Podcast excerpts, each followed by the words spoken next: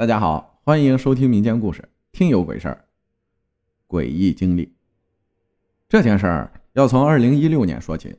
我是广东普宁人，众所周知，潮汕这边都非常迷信拜老爷以求平安，每个村里都有一个庙，以给村人供拜。正月十五更是迎老爷的大事儿，村里家家户户都会出来准备贡品参拜。那年。我经家人介绍来到一家牛肉火锅店打工，靠自己的努力当上了师傅兼店长。上夜班呢，每天都要熬到两点下班，这样的日子日复一日。那段时间呢，每天下班就跑去网吧，到天亮才回来。就在某一天，大家到了两点下班了，剩我一个人在店里准备要下班，检查好店里的一切东西，要去后门关掉电闸。电闸是在楼梯口墙上，就在我关掉的时候，不经意的转头看向楼梯口上方的刹那，我整个人好像定住了。楼梯上方站着一个男人，没有腿，只有上身，就像一团雾形成的一个人影，只有上半身。我听了那么多的灵异故事，我发现他们有的在我这里完全不一样，没有什么阴风阵阵。当时他就静静地站在那里看着我，我就看一眼，马上转过头不敢动，吓得我够呛，就拿着手机打开灯，慢慢地走向后门，使劲地跑回宿舍。宿舍就在后门旁边。回到宿舍后惊魂未定。大家都看过张家辉演的《驱魔人》吗？和里面那个主演男厉鬼基本一个样子，长长的脸，脸型像椭圆形。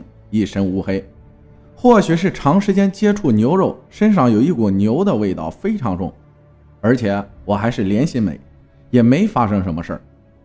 回到宿舍后，缓了一会儿就去洗澡。厕所旁边就有一个窗户，我洗着洗着也不知道怎么回事，心里突然好像窗户外面有人在盯着我洗澡，那种感觉真的说不清楚。就像全身上下被人盯着，死死的，呼吸都觉得困难。洗完澡我就准备睡觉，灯也没关，但是总觉得有人在旁边盯着我，非常难受。但是就这样睡着了。我早早起来，打电话给家里人说了情况，老妈就跑去庙里跟庙里的人请了两张符，一张带身上，一张放床头。庙里的人说我是运气不好碰到的，就这样。过了一个星期，就也没事了。但是那段时间真的很难熬，晚上洗澡睡觉总感觉被人盯着。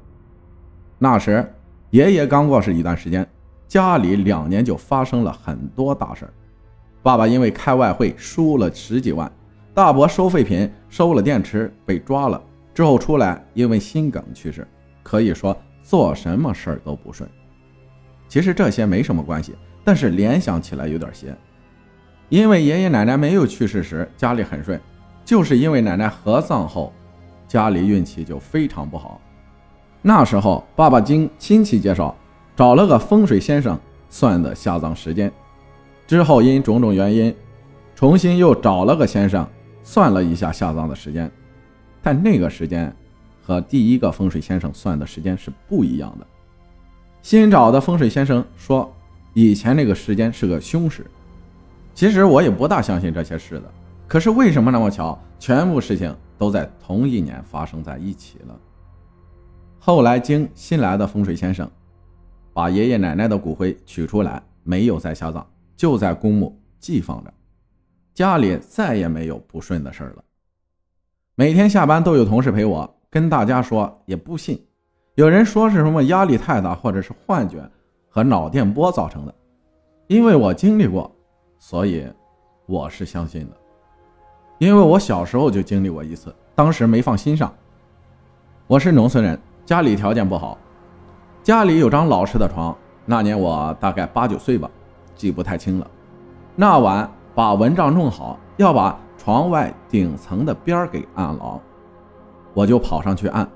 就在我按的时候，突然手下边多了一只手。很白，很好看，长长的。那时候还小，没想那么多，就问爸妈和弟弟他们有没有在阁楼楼梯下面。他们都说没有，我就很纳闷，究竟是谁的？小时候不懂，就这样翻过去了。可当我每次想起这两件事，我心里还是很害怕。那只手究竟是谁的？不过没做亏心事，我就多了一份安心。可就在我回想起这两件事的时候，我心里突然又想起了另一件事儿。那年我在读五年级，很喜欢去上网。村里有个小男孩。比我小两岁，家里挺有钱的，也喜欢上网。可是有一天，他家好像很邪气，有人好像在杀鸡之类的，也不清楚在干嘛。后来才知道，那个小男孩听说被东西缠上了。我就想起了那天的事儿，吓得我有点冒汗。那天傍晚，我从村头去公路上闲逛，就遇到了那个小男孩，还跟他打了招呼，问他去哪里。他说去找我堂弟。他当时给我的感觉就是整个人没有精气神儿，木木呆呆的。到了晚上，我一个人踩着单车跑去网吧，我又遇到他，他和他的几个朋友一起上网，那时见到还聊了一会儿。就在我玩了一会儿没注意的时候，他就不见了。我当时以为他是下机了，也没在意。玩了一会儿，我也就回家了。早上起来就去找几个朋友玩。农村的孩子都是那样跑来跑去，聊些有的没的。我们就听到有些大人都在那个小男孩家里外边看热闹，也没人进去看。大人们说，昨天在水库发现他睡在一个大树旁。小男孩的爸妈找了他一夜才找到。那时候没有手机，回家后整个人就是懵的状态，也不说话。家里才请了人来做法之类的。我当时听了有点后怕，我跟几个朋友就跑去找他要好的朋友，我就问他们：“昨天你们是不是一起上网的吗？”令我毛骨悚然的是，他们都说没有，昨天根本就没有见到他。我就懵了，我昨天是真真切切看到他和你们在一起了，他的朋友都说真的没有，大家都不说话。回家后，我就去找我堂弟，问他昨天傍晚那个小男孩是不是去找他了。堂弟说没有。在那一刻，我整个人就呆住了。我看到的究竟是谁？